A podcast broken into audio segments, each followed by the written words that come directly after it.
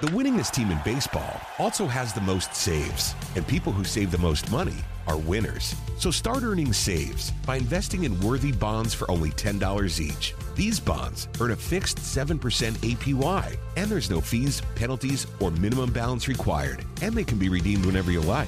You can even round up everyday purchases to buy additional bonds. Go to worthybonds.com backslash save. That's worthybonds.com backslash save and save and win.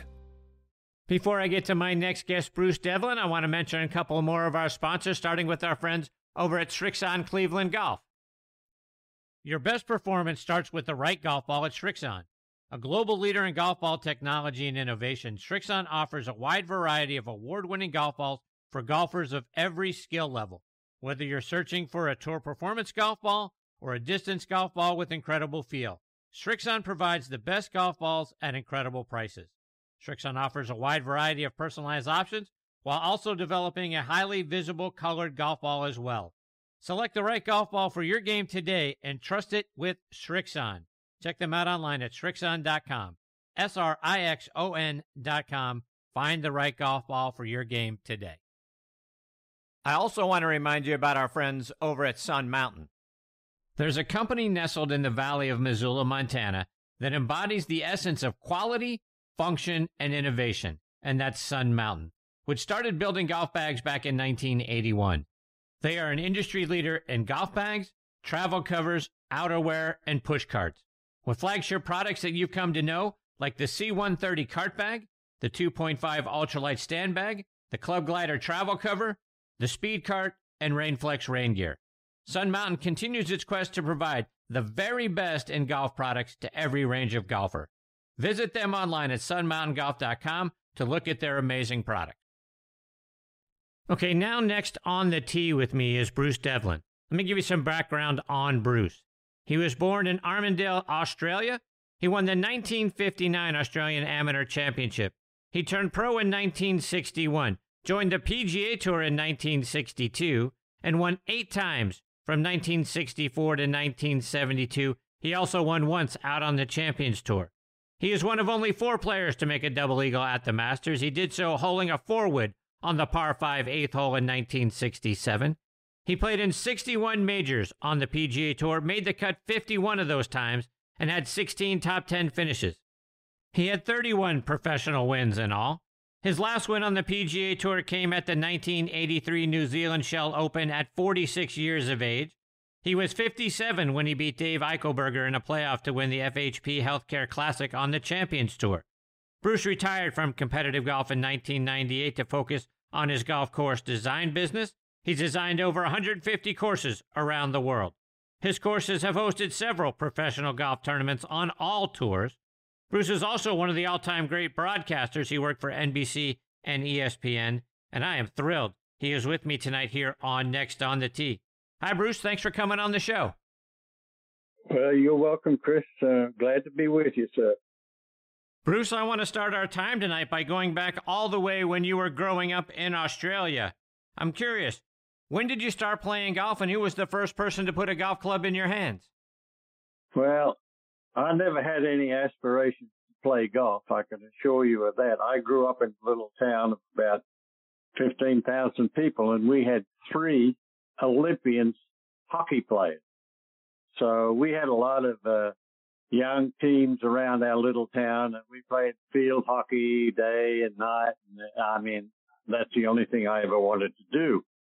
And then, unfortunately, my dad, who liked to play golf, he was about a 20 handicap, a left-hander. Uh, he had a bad automobile accident, lost his right arm, and uh, and then when he come home and rehab, he said, you know, I still want to play golf and I need somebody to come play with me and I've nominated you. So that's how I, that's how I got into golf. I, I went with my dad when, uh, when he wanted to play with one arm. Uh, interestingly, I said he was a 20 handicapper with two arms. He'd become a 14 handicapper with one arm. Quite remarkable. Wow. Yes. So at what point in your life did you finally say, you know what, I'm I'm pretty good at this golf thing? Well, I I was uh, doing pretty good uh, on amateur events, and one particular weekend I I uh, I couldn't get back to school until Monday morning, and I walked in, and of course, the first person I first teacher I saw was the was the head of the Christian Brothers school that I went to, and he said to me, Mr. Devlin, you got two choices. You can stay here and do your studies, or you can go and play golf. I said, well, thank you, sir. I'll go play golf. So I picked up my bags and went home. And when I got home, my dad was there having morning tea with my mother, and he said, you know, what the hell are you doing home? And I said, I told him the story. He said, okay, go get your overalls on. You're going to go work as a plumber. And uh, that's what I did. I worked with him, and then I went through technical college, become a master plumber, and worked with him for about uh, five or six years until I did a couple of silly things. I won the New South Wales uh, Amateur Championship in '58, the Australian Amateur in '59, and then the Australian Open as an amateur in 1960. And then my uh, my good friend and coach at that time, Norman Von Nida, to talk my. I come home from work one day actually, and he was in my uh, kitchen with my wife, convincing her to convince me to turn pro, and that's how it all happened. And like you mentioned, you win the Australian Amateur Championship in 1959 by defeating Jack Coogan two up at Royal Sydney. Two years earlier in 57, you finished runner up to Barry Warren. Talk about the close call and then coming back two years later and winning it all. Yeah, well, uh, Barry Warren beat me in Melbourne, and uh, uh, that was that was a big shock for me because I was sort of considered the favorite, I guess, and and he just putted the eyes out of it 36 holes. I just, I just couldn't, uh, I couldn't get the job done. I, I ended up losing to him and then, uh, then, uh, fortunately at Royal Sydney, a couple of years later, I was able to win the amateur, which was very, very nice. You won 19 times on the Australian New Zealand circuit. You had to be achieving like rock star status in Australia. What was life like for you as you're racking up all those wins? Well, you know, back in the early days, uh, it's not like it is today. Uh, I used to, after I turned pro, came over here in 1962 to the to Augusta for my first tournament as a pro.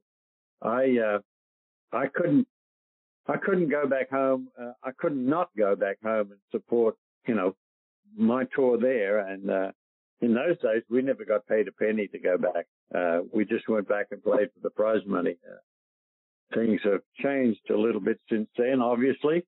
But uh, yeah, I was uh, I always have enjoyed my uh, my golf in my home country, but I must say that you know that's one thing that if you want to you know if you want to play against the best in the world, you have to come over here to the United States. You get your first PGA Tour victory at the St. Petersburg Open Invitational in 1964. You win that event by four strokes over Dan Sikes. What do you remember about getting your first win out there on the PGA Tour? Oh, I remember being on the practice tee on Wednesday afternoon after the Pro Am, and I was complaining to my good friend Jack Nicklaus, whom I come over here actually in 1960 and played the amateur, stayed with him in Columbus, and we traveled together to St. Louis. But yeah, I was complaining to him Wednesday afternoon that I couldn't drive the ball, and I said, "Would you, you know, spend some time with me on the driving range?" And and he spent some time with me on the driving range and I went out and I think I ended up beating him by six shots. And he promised me that that was the last lesson I'd ever get from him. So that was the thing that stuck in my mind more than anything else that my good friend gave me a lesson and I whooped him.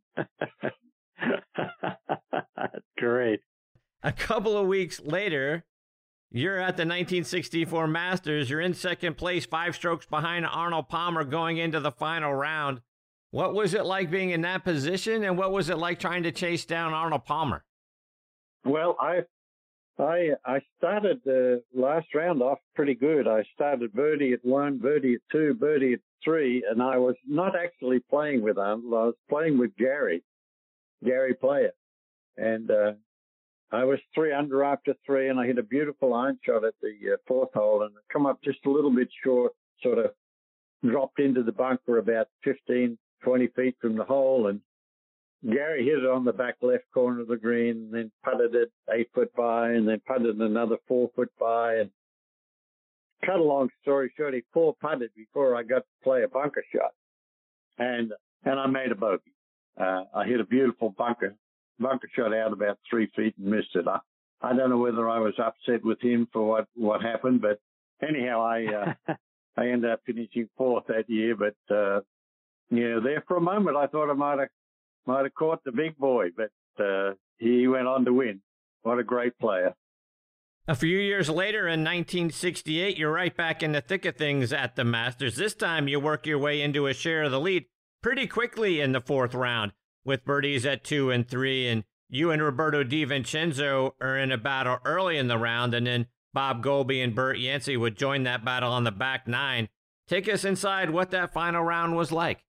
Well, uh, like you said, I got off to a pretty good start there, but uh, you know, I, I guess most of the time at Augusta, in particular, if you miss the hole on the wrong side, uh, you know, your chances of making a putt are very slim and the opportunity to three putt becomes more prevalent. But the thing I remember most about 1968 was, was the Saturday. I went to the 11th hole with a three shot lead Saturday and I hit a beautiful drive and I hit what I thought was an absolutely perfect six iron to the green at 11 with a short flag and I didn't quite carry it far enough, and it kicked, hit on the downslope just short of the green and kicked left, and it went in the water. And I made about a 25 footer for an eight, uh, which I mean, obviously blew my lead quickly. But then I made a couple of birdies coming back in, and like you said, started off pretty good Sunday. But just, uh, I guess I, I guess that particular uh, major was about like all of them. I just couldn't quite get it across the finishing line. Let's rewind one year back to 1967, and you hit one of the all time great shots in golf. You make double eagle on the eighth hole at Augusta National. What do you remember about that shot? Well, I was playing with Doug Sanders, and uh, I I didn't get off to a very good start. Uh, I was a couple over par, and then I hit my drive at, at eight in the right rough. Oh, well, the first cut actually, not in the rough, and and I had a beautiful lie. And it was the first year they changed the green. And, uh, you know, the best way from, from the right hand side for me to get into that green was to hit a, you know, a fairly good sized hook.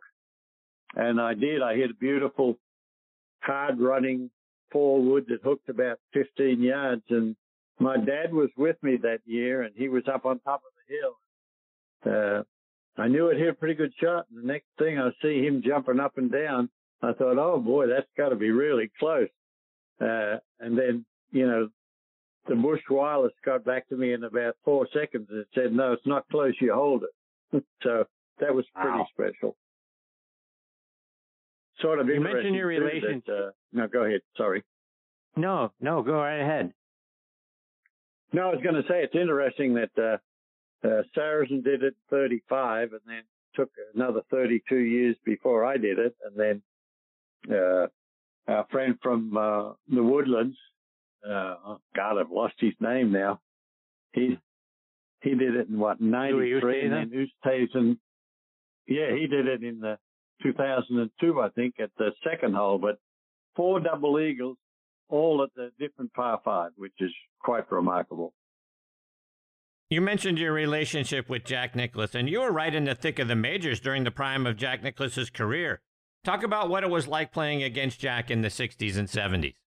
Well, like I said, I uh, I first came over here. Uh, I was picked again in the Australian team to play in the Eisenhower Cup matches at Merion in 1960, and uh, I I got a an opportunity to come and go to Columbus and got to meet Jack there and, and, uh, we spent about four or five days practicing with Jack Grout and drove down to St. Louis and we, we really become very good friends. And then, uh, in 1964, he came back to Australia with me and, uh, we played a lot of exhibitions there together. And, uh, and then we got to the Australian Open again and played at the Lakes Golf Club and, uh, cut a long story short, I had to make par at the last hole, a par five, and I chose to lay it up short of the green about 70 yards and hit a pitch shot in there. And I hit a beautiful pitch shot in there, but it had too much spin and I spun it back off the front of the green and, uh, pitched it up, missed it from about six feet. So he and I tied. And then, of course, the next day he, he put a little 67 to my 69. So that was a Australian Open that got away from me. You won eight times on the PGA Tour over the eight year period from 1964 to 1972. That was the heyday of the Big Three. Billy Casper was also a very dominant player during that time. He actually wrote a book titled The Big Three and Me. Didn't you earn a seat at that table as well?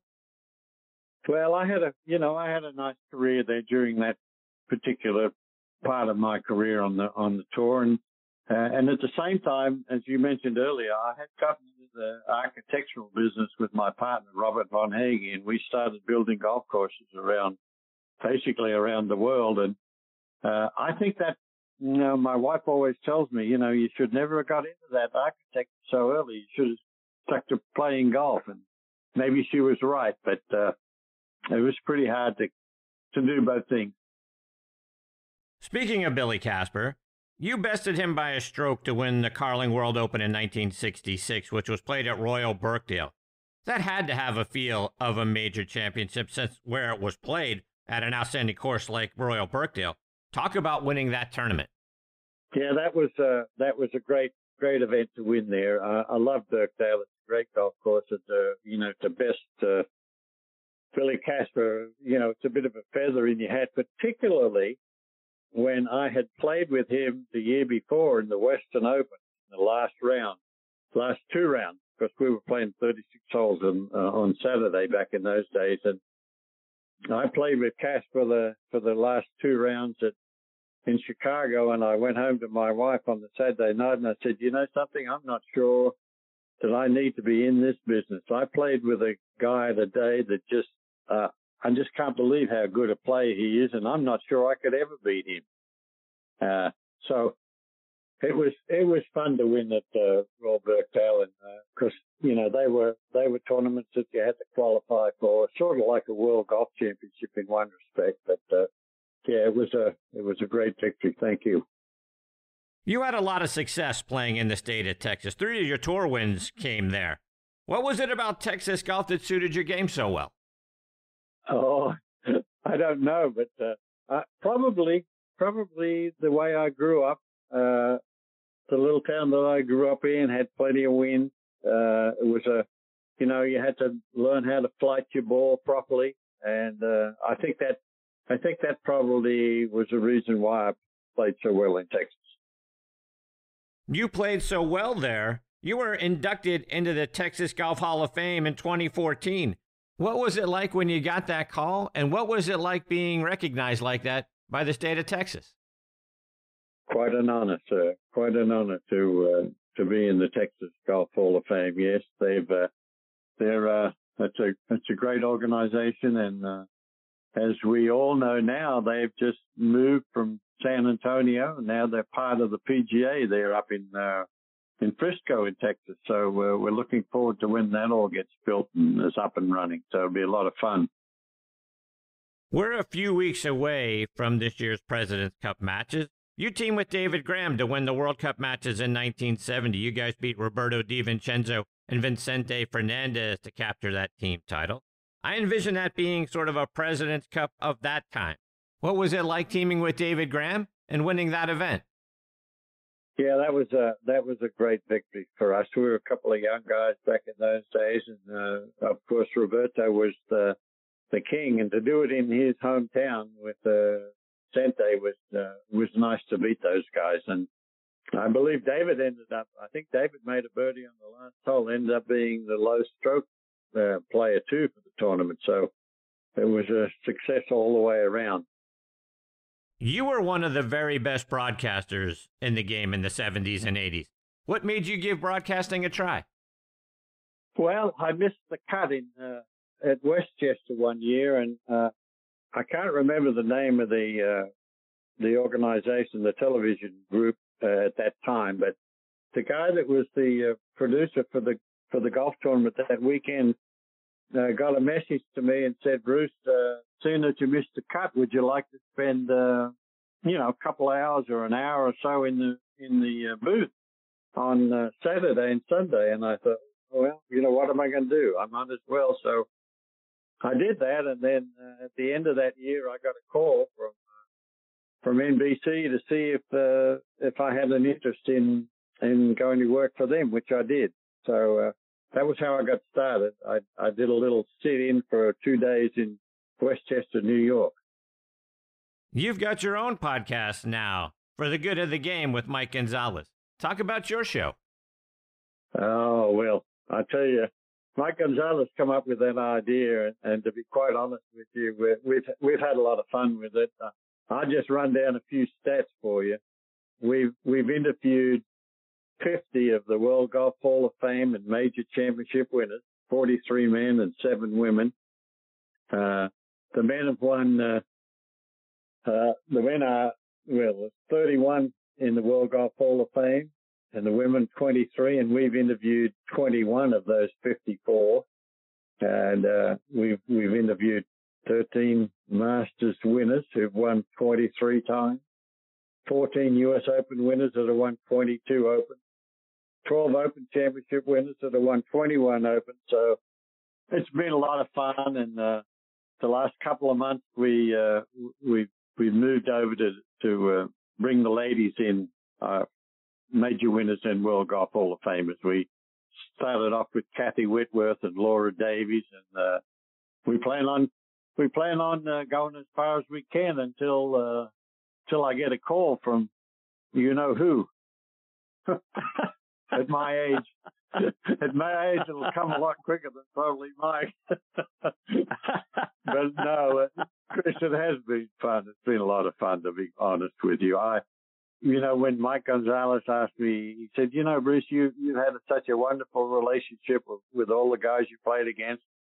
I think we could make a, make a good deal out of this, uh, this podcasting. Well, and for your information, Chris, I'm not sure if anybody's told you, but we are we are negotiating with the World Golf Hall of Fame, the PGA of America, and the USGA to archive all of our uh, major championship and uh, World Golf Hall of Fame golf, both men and women. So uh, we're doing this for nothing.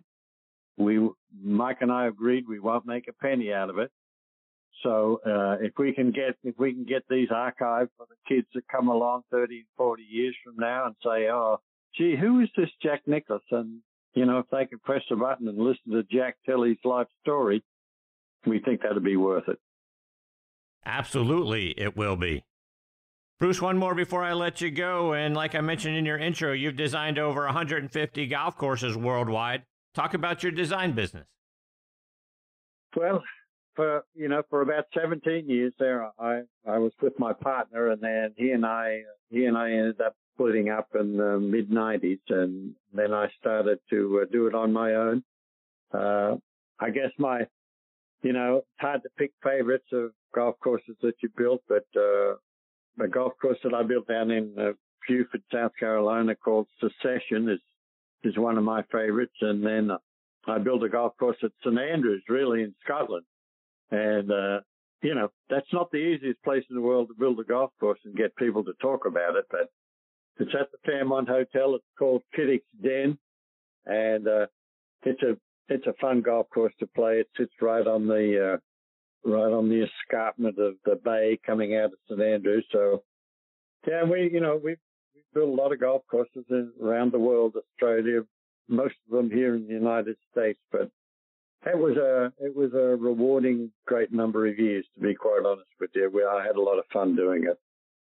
Well, Bruce, how can our listeners stay up to date with all the great things you're doing, whether that's following you online or over social media? Yeah, well, uh, well, I have a family foundation called the Devlin Foundation, and we hold a golf tournament uh, in Beaufort for junior golf. We raise a raise a lot of money for junior golf. Uh, and uh, it's uh, it's the DevlinFoundation.org, and of course you can always get to me through uh, through um, for the good of the game. Well, Bruce, it was a huge thrill having you as part of the show tonight. I hope we get the privilege of having you come back and share more of your stories and insights with us, and I hope that time is very soon. Well, thank you, Chris. It's been an honor to be on your show. We've, uh, I'm sorry it took us a little while to get to do it, but uh, it's been a lot of fun. And uh, yeah, let's do it again sometime. I'd appreciate it. Thanks a lot. Me too. Thank you so much, Bruce, for being here tonight. All the best to you and your family. I look forward to us catching up again soon. Thanks, sir. Bye. That is the great Bruce Devlin, folks. Boy, it just doesn't get much better than that. I can't thank him enough for being generous with his time and, and being a part of the show tonight. The DevlinFoundation.org is the website for his foundation. And um, Beaufort, South Carolina. Boy, I can't wait to get over there and check out his golf course, Secession. That I'm sure is fantastic. But again, one of the greatest players in the history of the game, and then a great broadcaster on top of that. And I'm eh, so many stories. I'm sure I could sit there and listen to him tell stories all night long. I hope I really get the privilege of having him back on the show again soon. And by soon, I mean very soon. All right, folks, it is time for me to put a bow on this episode of Next on the Tee. My sincere thanks again to Tom Patrick, Tom Purser, Bob Estes, and Bruce Devlin for joining me tonight. Next week, scheduled to join me are former PGA Tour pro Neil Lancaster will be making his Next on the Tee debut, as will former LPGA Major Champion Julie Inkster. Really looking forward to having Julie as part of the show. And our friend Chris Finn from Par for Success will be back. So it's going to be a great show, folks. I hope you come back and be a part of it with us. You can listen to this show as a podcast on just about every major podcasting site and app, whether it's Apple Podcast, Spotify, Google Podcast, Podcast.co, Audio Boom, Player.fm, Podbean. Folks, if you have a favorite podcasting site or app, just type in Next on the Tee in the search bar. We're probably on that one too. Please check out our website, nextonthetee.net, to see what our upcoming guest schedule looks like. Plus, we've got links for you there for recent episodes and individual guest segments. So, whether you've got 20 minutes or two hours, we've got great content on there available for you for free. Folks, thank you again for choosing to listen to this show tonight. I know there are a lot of great golf podcasts out there for you to choose from. I am very thankful that you're making Next on the Tee one of them. Until next week, hit 'em straight, my friends.